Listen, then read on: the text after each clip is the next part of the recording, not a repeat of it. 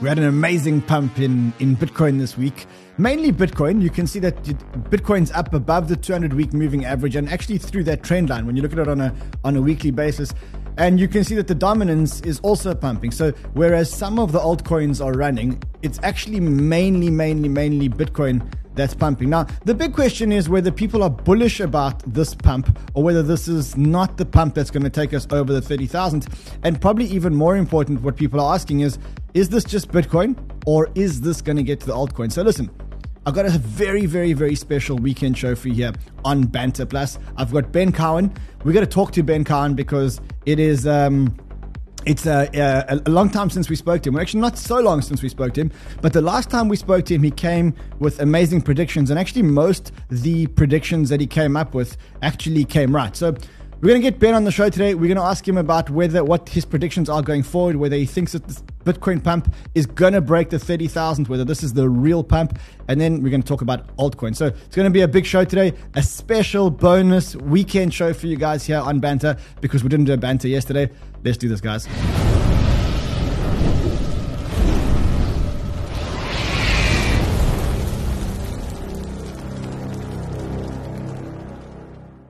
Alrighty. We are back. Massive show, weekend show. Guys, I see you all in the chat. Smash the subscribe button if you're not already subscribed to Banter Plus. Let's try and get Banter Plus's subscribers up to 100,000. We can only do it, of course, if you guys subscribe. Go. There's a link below. Hit subscribe. Let's go. Also, remember that since we didn't do a Banter yesterday, this is the show that is brought to you by our best sponsors, which are, of course, NordVPN. I keep saying to you guys, if you're in crypto and you don't have a VPN, you are playing with fire because Number one, you are revealing exactly where you are surfing from. You see, I don't have a VPN on today, and it knows exactly where I'm from, Western Cape. It's got the IP address, and it is literally opening the door for hackers uh, who want to protect my crypto. Now, this week in crypto, we had a the Fantom Foundation who came out and said that they were actually hacked uh, for $550,000 in Fantom Foundation funds. Later, they came out and said it actually belonged to an employee. But the fact is that if they had a VPN and if they had Nord threat protection, it would have protected them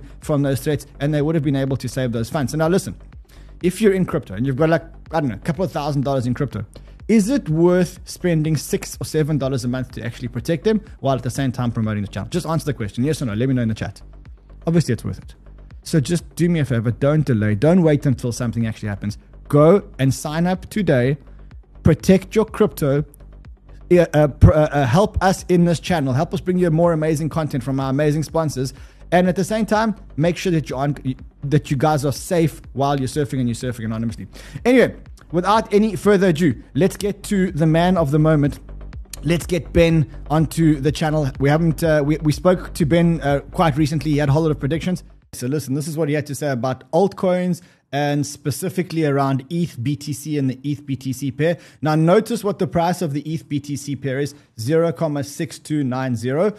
Let's listen to what he had to say.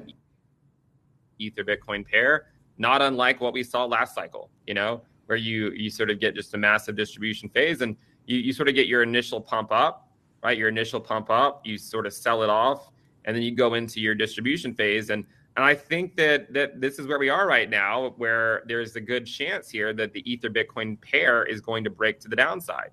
If you were to go look at at so he said it was going to break to the downside, and I remember that was at zero comma six two nine. Let's just see where it is today, zero comma five four six six. So he called that one spot on, and he called a whole lot of other things spot on. So let's get Ben on the show. Ben, how are you, my friend? Pretty good. How about you? Very good, thank you. So the last time you came on the show, you called uh, the ETH BTC pair. Let me just quickly switch to my screen. You, it was at 0, 0.62. You called it down. Now it's at 0, 0.54.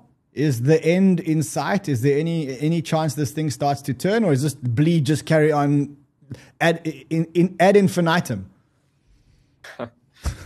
Yeah, I mean, well, it's a great question, right? Because just because I was right then doesn't mean I'll continue to be right. Eventually, the markets will go against what we maybe think. But there's always a chance that it could just be sort of forming a low back to where it was back last summer. But I think the more likely outcome is that it it continues to slowly bleed. Now that doesn't mean that it can't bounce back up ever. It doesn't mean that it can't go back up to like 058 or something. But my expectation is that it will continue to bleed uh, through the end of the year. I mean, pre-halving years are not are, are notorious to see the Ether Bitcoin valuation drop. And we saw it drop last cycle in the pre-halving year for Bitcoin. And we're seeing the very, you know, very similar thing play out this time. So my expectation is that my target on the Ether Bitcoin valuation, it has been for a long time. It has been the 0.03 to 0.04 range, right? 0.03 so I, to 0.04. So you're saying there's still 50% downside from here, basically. Well, 30% downside from here. Yeah, I mean I, that that's that's assuming that it it kind of plays out like last cycle. Remember last cycle it, it was just a, a massive distribution phase. Uh, I don't know if I can show my screen, but yeah, um, sure.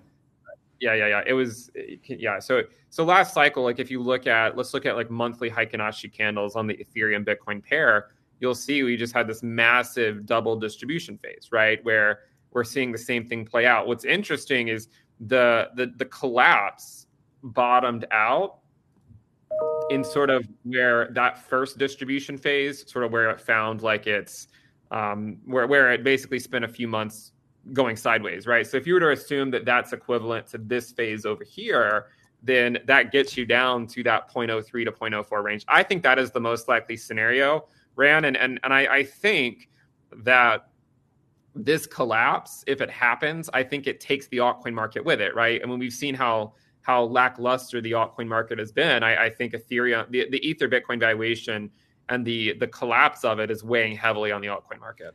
Let me ask you a question. Um, how do you see the ETH Bitcoin pair in the next like five years to ten years? I'm just interested to get your long term view on ETH BTC. Um, do you think that ETH grows relative to BTC on a five or ten year time horizon? I'm trying to get a, a view for the how you see the macro of crypto.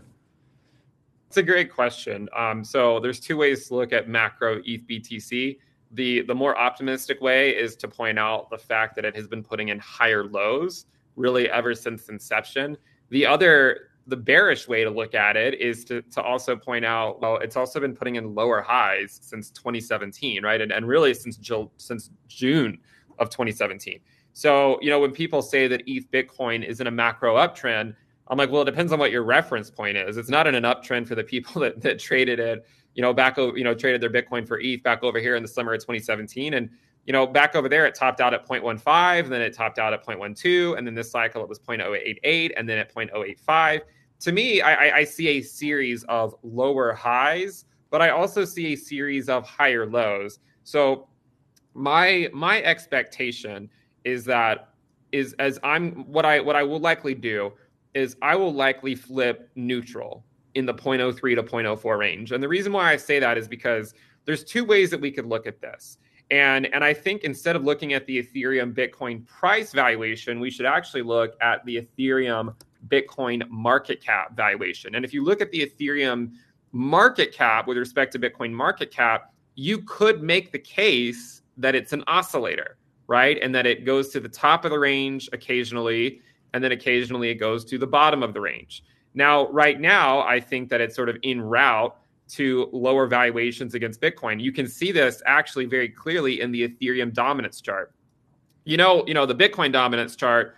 Everyone loves to point out the lower highs, right? Lower highs, Bitcoin dominance, and I, I like to say yes, that's true. But we also see higher lows.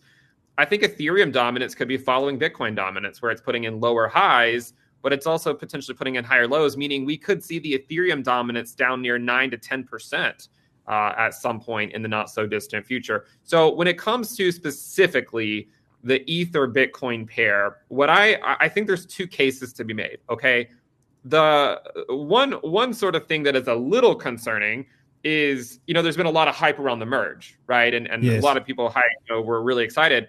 Look at this; it's been lower highs and lower lows ever since the merge, right? So that argument for now is out the window. It doesn't mean that that proof of stake can't be successful. It just we're in we're in monetary we're in a period of monetary policy where risky assets just don't do that well, right? Mm. And the other thing to consider, and I'll, I'll, get to your question, I will provide a very specific answer to it, but just to sort of lay the groundwork for it, you can see that the Ethereum Bitcoin valuation was sort of holding these prior lows, right? And then now it's sort of broken down below. What also happened when this broke down below is the Ethereum supply has started to go back up, right? It was deflationary, but now we can see over, say, like a a 30 day time period, the supply of ETH has gone up by about 37,000, right? So we've we've seen it go from the market potentially pricing in a deflationary Ethereum where it was slowly going down against Bitcoin. Now it's back to being pricing in at least a potential inflationary Ethereum, at least until we get back to looser monetary policy and people want to speculate in crypto again. Now that Ethereum is inflationary again, you can see that it's starting to collapse on its Bitcoin pair because that mm. narrative can no longer be told. So the way I look at this chart is I, I can I can look at it in two different ways. The first way is to consider that the macro higher low pattern is still relevant, even if it leads to lower highs. So, like a lot of times people talk about like logarithmic regression to sort of model out what's going on in the cryptoverse. And if you were to look at like a curve here, there's a case to be made that the Ethereum Bitcoin valuation is, is sort of on this logarithmic regression growth curve where, you know, initially it's at like 0.002 and then at 0.008 and then, you know, over here at like 0.02 and then maybe it's over here at 0.03, 0.04 right? So there's a case to be made that it's it's sort of just returning back to where it normally returns before it can actually muster up enough courage to actually go on another bull run.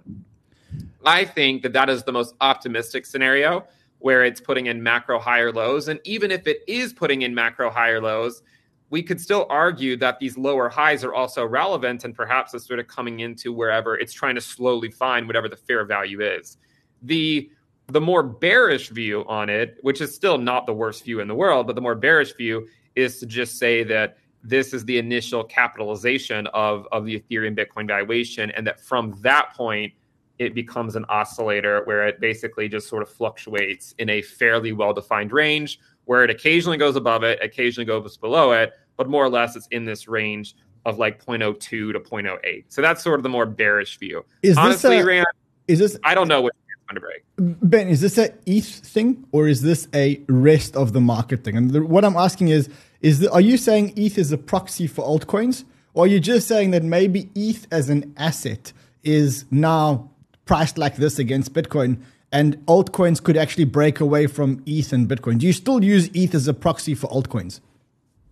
I do. I, I, do. I mean, I, I think I, I, think Ethereum is a good index for the altcoin market, and there's a reason we can actually quantify this. So, like, I don't know if I've ever showed the this chart here. This is total three. So this is everything besides Bitcoin and Ethereum minus USDT and then divided by the Bitcoin market cap, right? Yeah. And and when you when you look at this, you can see that the altcoin market tops out against Bitcoin when it reaches parity and it bottoms out when it reaches about 25%. But we can what we can do is we can change this to, instead of dividing it by Bitcoin, we can divide it by ETH. Okay? And if we do that, what you'll see is that the altcoin market really, I mean, ever since December 2018, the altcoin market is just putting in lower highs against Ethereum, right? Now, it has also put in sort of a, a bottom here in January 2021, and it put in a bottom here in June of 2023.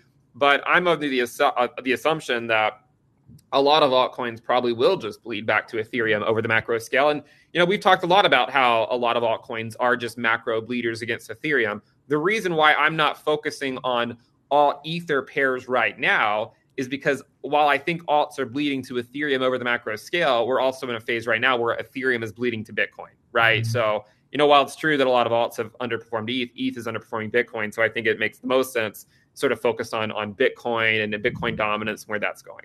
So quickly, yeah, let's on that note, let's maybe go to Bitcoin. We I mean we we've had a bit of a run um, I want to talk to you a little bit about Bitcoin because I, I see two things at play here. The first thing that I see at play here is you've got the halving cycle thesis. According to you, the, in, and, and according to the halving cycle thesis, we probably could expect some kind of pullback before the halving, and then and then obviously we, we, we get a, we get into the into the run. I think you mentioned that we could go down 20, 25 percent. Before we talk about that, when I look at the halving cycle data, I, you know, someone who, who, who loves looking at, at, data, I also acknowledge that the amount of data we have is very, very limited. So the first halving was the 50 to 25. Let's say that that halving doesn't really count because it was so long ago, there was practically no liquidity. Then you got the, the 25 to 12 and a half, which happened in 2016. And again, I remember the market in 2015 and 2016. I remember how hard it was for me to buy Bitcoin. I was I remember how much harder it was for me to buy altcoins and stuff like that. So that's not a real good data set for me, the real data set that you have is 2019. That's like the only bit of data where I could say the market was liquid enough, there were enough exchanges, there were enough on ramps and off ramps. My question is, why are you so reliant on, you know, you look, you keep going back and you keep saying it's, you know, the previous data, previous data, previous data, but I mean, you were around, so you know that the market cycle data, the, the type of market we were in was completely different. Do you think that with the market structure so different, you can actually base the the current period on the on, on the historical? I mean, I think it's a great question. I, I don't think you look at historical data to tell you what has to happen. You just sort of look at it to tell you what what could be the likely outcome. Um, you know, if if we go into the halving and then we get a recession, uh, you know, I think all bets are off, right? You can't, you know, Bitcoin would likely not go on a parabolic bull run if the S&P 500 is dropping, you know, 30% or something, right? So we do have to consider that things could play out in a different manner, right? And I remember talking to you on a Twitter Spaces not too long ago. Um, you know, back when you know back when Bitcoin was sort of over here, and you, you're sort of rightfully pointing out that Bitcoin has not taken out this low, right? It hasn't taken out this low, and as long as that hasn't happened. Uh, no, I'm just sorry. putting the yeah, I've got the chart up. There yeah. you go. I think you mentioned in a Twitter Spaces that you know it hasn't taken out this low, and that's true, right? It, it hasn't, and as long as it hasn't happened, it's it's not technically a downtrend, right? I mean, with a downtrend, you would need to see not only lower highs, which I mean, we could be forming a lower high, uh, we could also be forming a higher high, but you would need to see a lower high and a lower low. So until that is taken out, I think that you know you have to be open minded to to you know to all sorts of outcomes. My main point is that what normally happens, right? And again, like we can we can think about how a lot of times people sort of fade what normally happens, but what normally happens with Bitcoin is that it it tops out in halfway through the pre-halving year, right? It did it over here in, in 2019. Um, it did it in 2011 as well. We even topped out a little bit here in in um, in 2015, and, and then saw a 50% drop before rallying up into the end of the year. But in all cases, there was a significant drop before the halving. Um, and I, what do you I, what do you what do you attribute that drop to? If the drops happen three times, why do we get the drop? What is it that causes a drop? What's the what's the you know? It's a great question. Yeah, like it's a great question, and I mean I, I don't fully know the answer, but what I what I speculate is the answer is that it's it's about liquidity. So have we noticed, you know, have you noticed how Bitcoin's been going up a lot recently, but has the altcoin market been following in kind?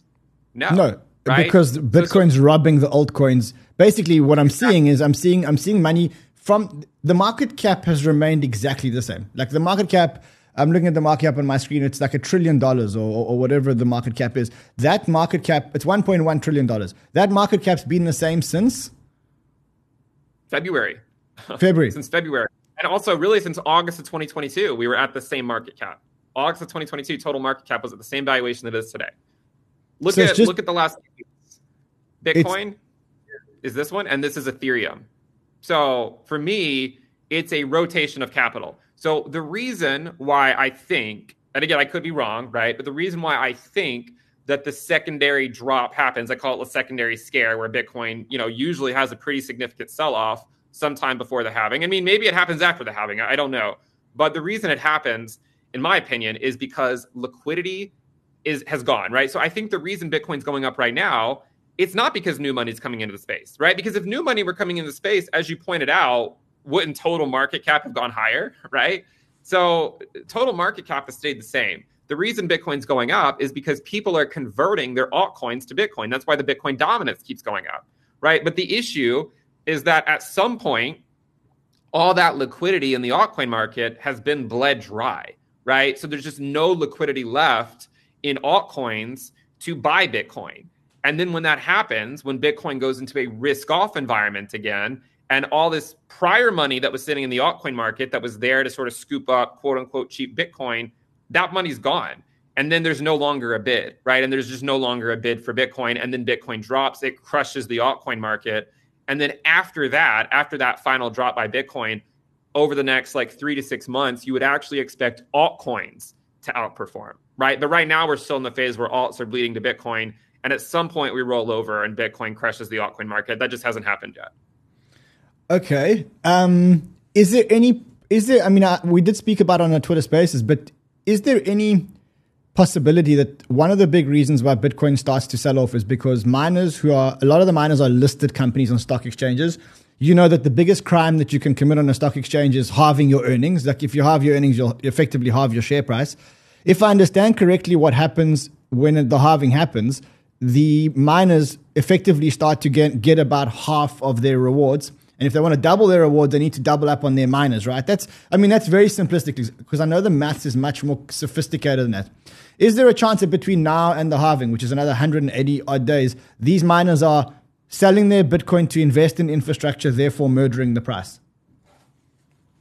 No, it's possible. Uh, I mean, that's entirely possible. Like, I mean, look, they got to pay the bills. You know, I mean, it, it's a business, right? And, and lot, I think a lot of people sort of that, that are, are following Bitcoin on a day to day basis, they sort of view Bitcoin as like a long term investment where you where you just hold it and you hope the price goes up. But if you're a company, if you're like a business, your goal is not to just you know your goal is to make money, right? And you, you can't just perpetually take on debt forever, right? So you have to pay your bills and they have to sell Bitcoin at certain times. But it's not just them it's also you know i mean just at, you know normal people right like there are people that have spent the last two years buying crypto right? Whether it's bitcoin altcoins whatever. And they get to the point where they need to they need to pay for something right? They need to mm. buy a house. They need to do something with it. And they're forced to sell. The reason why bitcoin goes down in say like a secondary drop a secondary scare it's not because people that like it's not like necessarily people like you and me that are like panic selling their bitcoin right? It's because the people that don't want to sell and that have been very bullish on it they can't they just can't wait any longer for it to go up. They have to pay the bills and then they have to sell. Um and i think that that is is is also a chance. And, and by the way if if a recession happens which who knows i mean who knows if it's going to happen or not but if that happens and people get laid off and they have to figure out how to pay their bills and they're even more likely to sell off risk assets. So I mean, I've said I've said for the last what year and a half that if you're going to be in, in crypto, Bitcoin is where you want to be because the altcoins are going to bleed back to it. But it doesn't mean that a Bitcoin's immune to dropping itself. Well, let's quickly just I want, I want to talk about recession, but before we get there, just let's quickly look at Bitcoin dominance. So last time you came on here, we were just under 50, we're at 49 odd. Now we're at 52.35. We've broken that that uh, resistance area that you can see over there. Where to from here? Like where when when does this train stop? So I, I, would guess it probably stops around sixty percent, um, and I, I, can provide a few reasons for that. That's a lot of bleed. Um, it is. It is a lot of bleed. But you know, if you if you think about it, the did you? I, I don't know if, if the audience recognizes, but um, the dominance was at sixty percent in April of 2021 at the opening, and by the close, it was at fifty percent. In one month, it went from sixty to fifty in one month, right? So if it can go down that quickly, it, it, can also go up relatively quickly. A lot of times, what happens when when things break down is it'll actually sort of return back to where it previously was, right? So like you'll see it break down, and then you'll see it sort of return back to where it previously was just before that breakdown point. And we've we've actually seen mm. that time and time again in in various markets and in various. Um, in, in, even in a lot of altcoins, right? Altcoins dropped in June. A lot of them sort of went back up to where they were, and then they just sold off from there. There's other things we can look at as well that I'm not necessarily as as fond of, and I'll, maybe I'll talk about those in a second. But the reason why fundamentally I think it goes lo- the the dominance goes higher is because liquidity is being drained, right? And as long as liquidity is being drained, high risk flows to low risk, and people sell alts for Bitcoin. And until a Fed pivot happens, we are just trending towards tighter and tighter monetary policy, right? And as long as that trend continues, why would we expect the dominance to top out? Think about last cycle. When did dominance top out? It happened in September of 2019. So I know there was a lot of people that were hoping that dominance would have already topped out because we're kind of at a, at a similar point in the cycle, right? Like it's October of 2023. But I think what people should recognize is that when dominance topped out last cycle, it was after the Fed started cutting rates, right? So this orange line is the is the um is the effective interest rate. Mm. And you mm. can see that the rates were already starting to go down. So dominance topped when we were heading towards looser monetary policy. We are not yet heading towards looser monetary policy. And so until that happens, I just I think the dominance will ultimately continue higher. There's one last thing I, would like to. I mean, I could talk about dominance all day, as you know, uh, but but there's one there's uh, from a TA perspective for people that like TA. And I don't even know how much I, I sort of buy into the um to the fib stuff. But I mean, I, I think there is some some people that that find value in it. If you sort of look at the breakdown point uh, of the dominance last cycle and and sort of take this out, you can see that it retraced back to the 618, right? That's where mm. dominance retraced back to the 618. And would you care to guess, right, if you take the fib retracement from this high here from the breakdown point, that 618 is at mm. 60%, right? It's at 60%. So I think the dominance is going to approximately 60%. It doesn't have to be exact. It could be 59, it could be 61. I don't know exactly, but I, I think it's heading that direction. And I don't think it's going to top out until closer to a Fed pivot. All right, let's talk about macro. So you keep using the word recession. Um, you say you don't know if we, we are going to get a recession. Walk me through your macro thesis. Like, where are we on macro? Where are we? Where are we heading? Yeah. What are the variables here?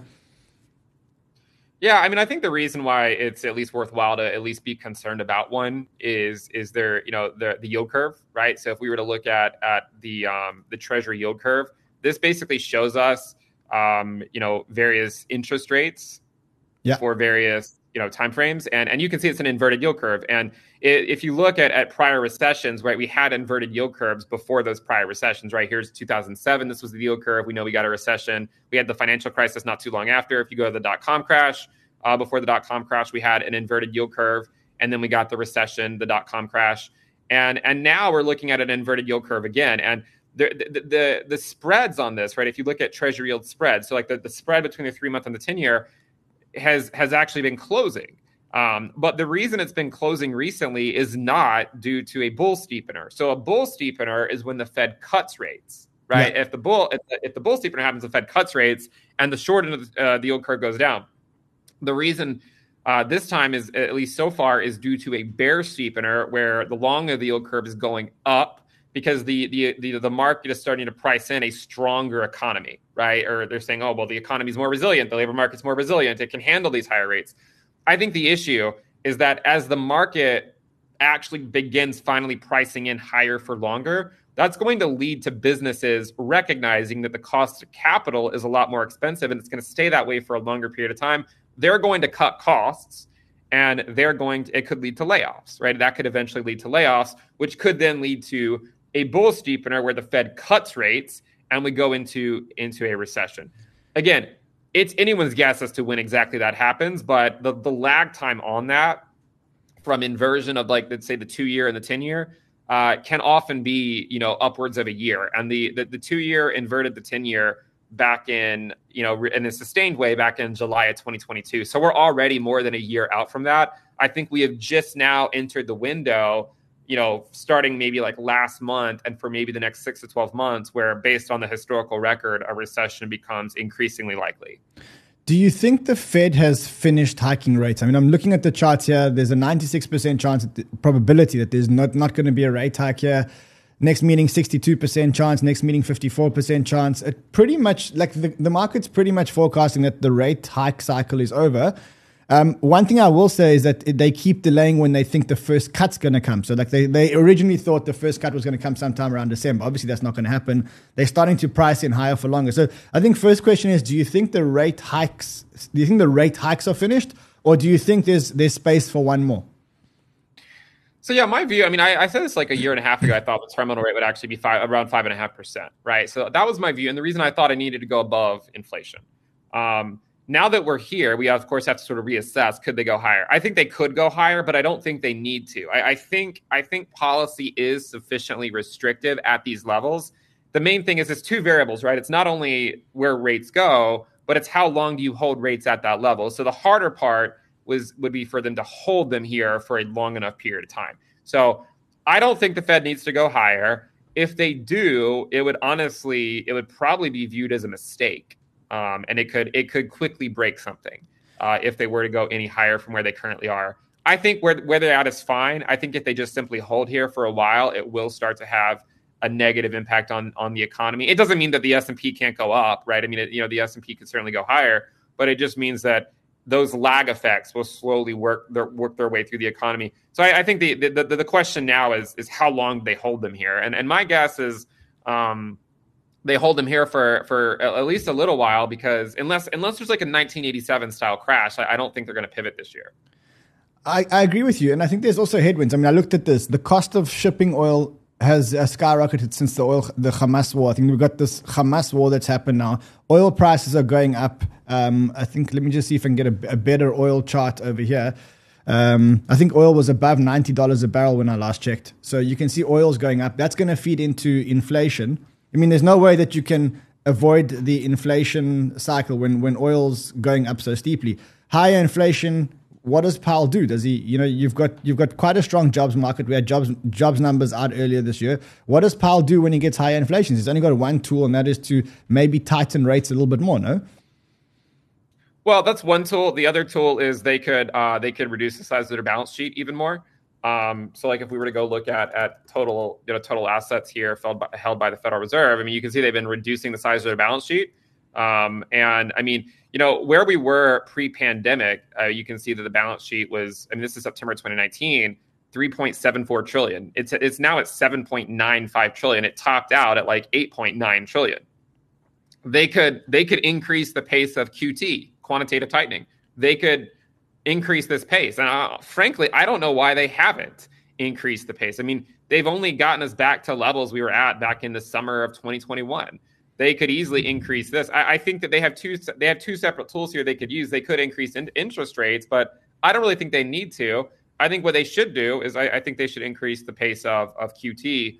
Um, and and I think that would also be difficult for for risk assets. And and I mean, you, the other thing too, by the way, is is is last cycle. If you think about where Bitcoin dominance topped, it topped what in September of 2019. Mm-hmm. That that's basically exactly where the Fed started increasing their balance sheet. right? So increase the so, balance sheet of the Fed, people buy altcoins. I mean, that's a that's a it's a pretty exactly. sim, it's pretty simple math it's a it's it's a drug for the for the for the risk assets, right? They they need QE. Risky assets need quantitative easing to do well. Altcoins are the furthest along the risk curve. As long as as long as the chart looks like this, the altcoin market is still likely going to bleed. It doesn't mean we can't have bear market rallies in the altcoin market like we've had for two years. But even the dot com crash lasted two and a half years, and and I think this thing could could play out in a very similar manner. So I would I would say, look, until this starts going back up, altcoins are going to remain high risk. Um, and the, the only question is, is how long does it take for the Fed to break something? And, and you're right, Ran. If if inflation sort of comes back and, and oil goes higher, maybe they will just increase interest rates and and and hope that it it doesn't break something. But I think they would run the risk of of uh, causing more damage at that point. Let me ask you a question. What can break? Like the banking system can't really break because they've basically insured all deposits so that they're not going to get any, any bank runs.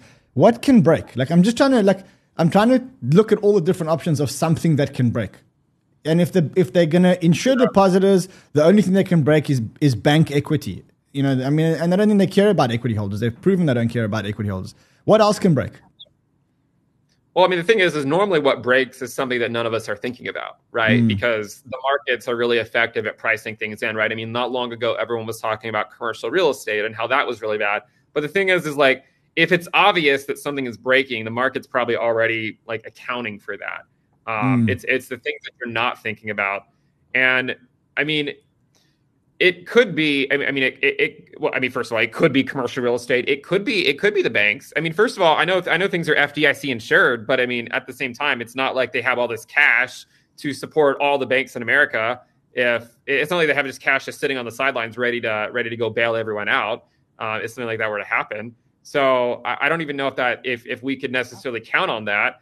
Furthermore, the banking crisis that actually occurred um, in the financial crisis, it took a long time to play out before it was even obvious that there was a problem. There's actually kind of a, a, scary chart, and I'm not really. I mean, I've, I've as as I've continued on, I, have got you know become less reliant on analogs because oftentimes the analogs just sort of diverge at some point. But if you were to look at like the S&P 500 performance after inversion of the 2-year and the 10-year yield, this is what it looked like in the dot com or sorry, in the financial crisis. Look how long the S&P trended up before it finally rolled over. I mean, this mm. is like, you know, 400 days. Now overlay the current cycle.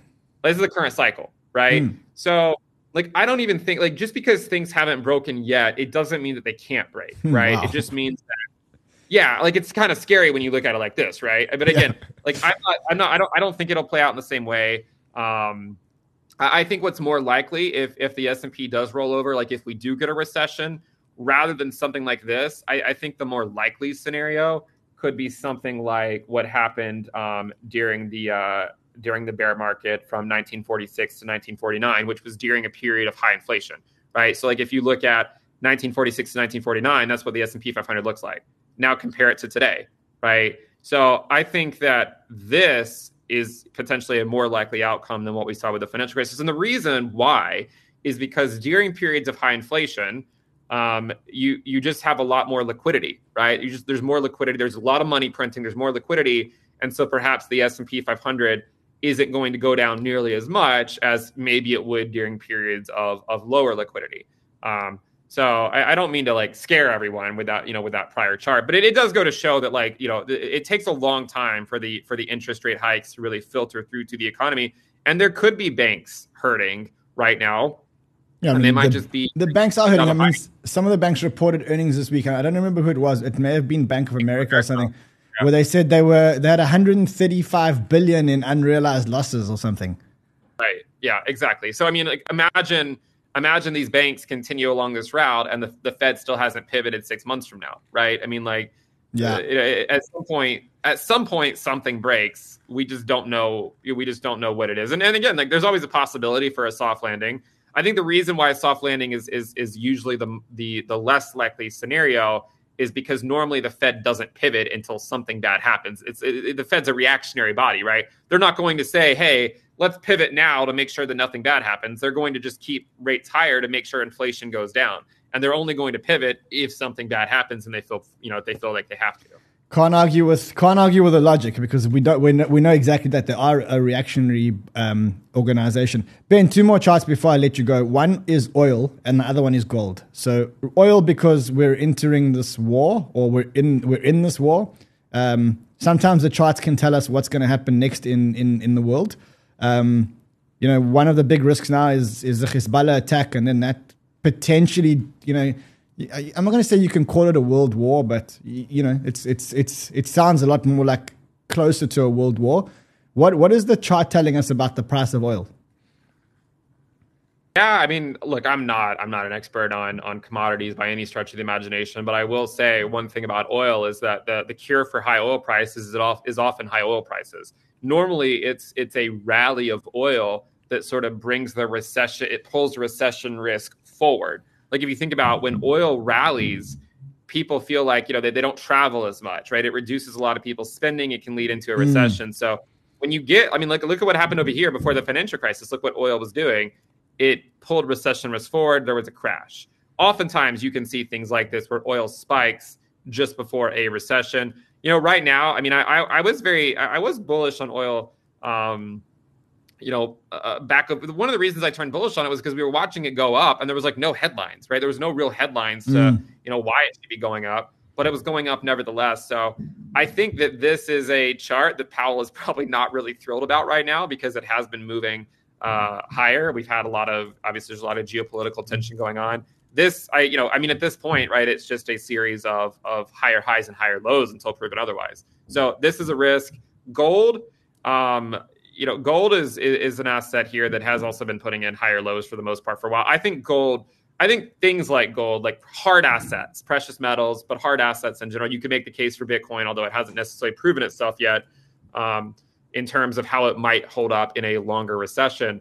But I think you could make the case that as monetary policy becomes tighter and tighter, things, you know, harder assets like precious metals become more and more attractive, right? Um, and so just, gold seems like it's essentially building up for something. Just take me back to the Bitcoin chart on your taking back to the Bitcoin chart in your thing. I just want to I want to just quickly ask you a question. So you have that little wick up. That little wick up was the announcement. That was the the Bitcoin announcement that uh, the Cointelegraph breaking the ETF announcement before before the ETF was launched, fakely breaking it. Do you consider that a high high? Do you consider that little wick, that daily wick? Do you consider that putting in a, a higher high there? Well, I mean, compared to the compared to Co- this trend, compared to that, sure. co- okay, and yeah. compare, okay, and compared to the, uh, okay, yeah, not compare, not not compare that. Do you think that we get a, a Bitcoin ETF this year? And, and if you do, where do you think price goes when if an ETF is approved. Because I've seen reports, I've seen reports, I've seen reports like like some institutions will the the reports or the analyses all say that institutions will start off by putting 1% of their investable capital into it. Now, you know, those are thumbsucks and what is their investable capital and how many of them will actually do it. And so I've seen price forecasts as high as $100,000 in the first year when they put in the the the um the 1% of their assets. So, question, do you think we get an ETF this year? And if we do, kind of like how do you see price playing out? And I know it's I know it's completely speculative, and and you know now I'm taking you out of your domain of, of charts and, and stuff like that. But just keen to hear your view. I mean, the, the, the short answer is I don't know. Honestly, I mean, I, I, people have been talking about spot ETFs forever. I think there's a chance it gets approved this year. There's also a chance it doesn't get approved till next year. I think there's also a chance that people view, you know, what happened recently is like just more evidence of, you know, fraud and manipulation in the space that you get a, a move of seven percent on the on, on fake news. Um, I think if, if a spot ETF were approved, I imagine it would lead to some new money coming into the space. Like I, I, don't think that we can necessarily question that. It would lead to some new money coming into the space. I think the bigger issue is does it lead to a a longer term a longer term bull run that takes us to new highs or not, right? Like there's always a, a case to be made that Bitcoin takes out this prior high over here, right? It is possible that it happens. Um, and if it does, and let's say it does it on the back of, of a spot ETF being approved or something, and and we see Bitcoin, you know, above those prior highs, I think the bigger question is is like, well, after that money comes in, after the initial burst of money comes in, then what? Right? Like then what? Then what happens if if then a recession hits? You know, mm. so or, or what happens if the Fed still hasn't pivoted and we're still going to tighter and tighter monetary policy? I just I don't for me when I, when I see Bitcoin, it's mostly existed during a period of QE and low interest rates, right? and and I think it's more evidence, more evident in the altcoin market that the altcoin market is really struggling right now. Bitcoin has not been right, but I think the reason is hmm. because alts are bleeding back to Bitcoin again. So if if a spot ETF is approved, I imagine in the short term it would lead to a surge in price, just like we saw it happen right mm. a hmm. few days ago when people thought it was going to be approved. I think the mm. bigger question is well, what happens a month or two after that, after the market has digested that move and the macro is still trending in the wrong direction. Mm. Okay. So I think that's my bigger concern right now. By the way, you could have a scenario.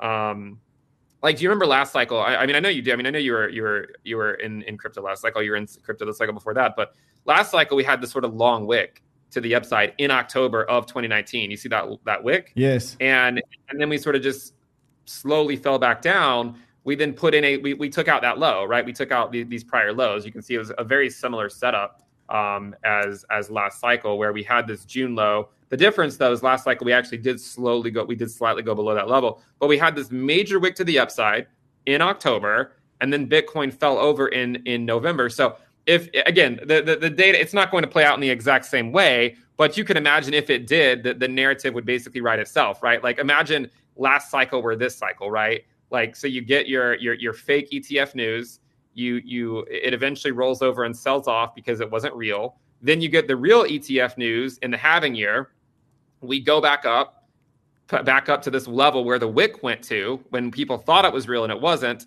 and then a recession hits, and then we put in another low, right? Like. Uh, it, it, amazes me how well you know your charts. It amazes me how well you know your charts and your wicks and your time periods, and it amazes me how similar this cycle's playing out. Even though I've, I've been a skeptic of the halving theory for what I've for what I said to you, right? Like it's I, look, Ran, I think it's I, I, think it's you're it's smart for you to be a skeptic of of that stuff because look, markets play out different ways, right? I mean, like mm. think about like post post election years, like like you know, like two, 2001 um, um, a lot of these other years, like 2017, 2021, a lot of times the stock market does well in post election years, right? The market trends higher.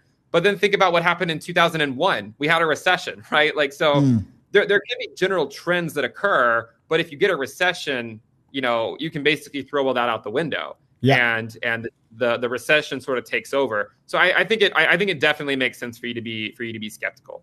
Amazing. Ben, listen, it's been absolutely amazing having you back on Banter. I mean, geez, the, the amount of alpha and the, the way that you know your charts is, I mean, unparalleled. Seriously, I think you're the master. Um, guys, just remember if you guys want to use the same tools that Ben's using, there's a link below to Into the Cryptoverse. Go and check it out. I, I, use it. It's absolutely amazing. It's become one of my, you've seen it on my shows. It's actually become one of my staples. You know, I've got it open, got it open right here. I use it all, I use it all the time. So if you guys wanted, go and check it out. They've got multiple subscription plans. I think it is one of the most powerful tools that you can actually get. Ben, thank you so much, my friend. Much yeah, appreciated. Thanks yeah, thanks for having me. Great. So so good to have him on here. So good to get him on and just to sure. I need a dose of, of Ben Cowen every every I don't know every couple of months every couple of months. Um, couple of things. So first of all, remember that we have the Bitcoin win a Bitcoin competition. If you want to win a Bitcoin, this is how it works. From now, I want you guys in the comments to tell me what you think Bitcoin is going to be at the end of the year. Uh, sorry, at the beginning of the new year, Eastern time. We said what the price is going to be on Coinbase. Go to the most accurate price. And remember, you must have a Bybit account unless you're in the UK or Canada, in which case you can have a BitGet account. And if you're in the US, you've got to have a CoinW account. Do that. Tell me what it is, and you can win half a Bitcoin. And if you've put 10 trades through on your exchange between now and the end of the year, then you double it and you actually make it one Bitcoin. Also, I want to just remind you guys again that these shows are brought to you by NordVPN. Now, you saw what happened earlier this week. We had I mean, the Fantom Foundation were were were hacked, and they lost. I don't remember the exact number. Let's see if I've actually got it here. They lost, I think, five hundred fifty thousand dollars in Fantom. Now that could have been avoided if they just had threat protection. So you would have paid two hundred ninety two two dollars ninety nine a month to save yourself from potentially getting hacked for five hundred fifty thousand dollars in Fantom. Guys, please secure. I don't, I don't mind if you don't use NordVPN, but just please use a threat protection. Use a VPN and if you want to support us, get NordVPN. It costs you exactly. It costs, I think it costs less than three dollars a month, and then the threat protection costs another three dollars a month. Six dollars a month to support the channel and protect your crypto. Um, one last thing, last thing. Don't forget if you want to bet on the the um, the football this weekend, the soccer. I'm going to take a bet on Chelsea Arsenal. I'm not exactly sure what the bet's going to be. You can do it on betswap.gg uh, and you can do it using your crypto, and your wife won't even know because it doesn't come off your credit card.